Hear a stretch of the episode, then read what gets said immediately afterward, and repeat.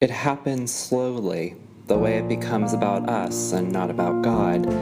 It happens when we change our email signatures to include that we are pastors, when we sit a little straighter in our chairs when we talk about the Bible, when we look at people like they should defer to us because we are the ones who know. We are two people and those other people. We are us and they are them. Happens before you realized it has happened. It happens the moment you believe that your spirituality has surpassed that of someone else, that you can be their Holy Spirit.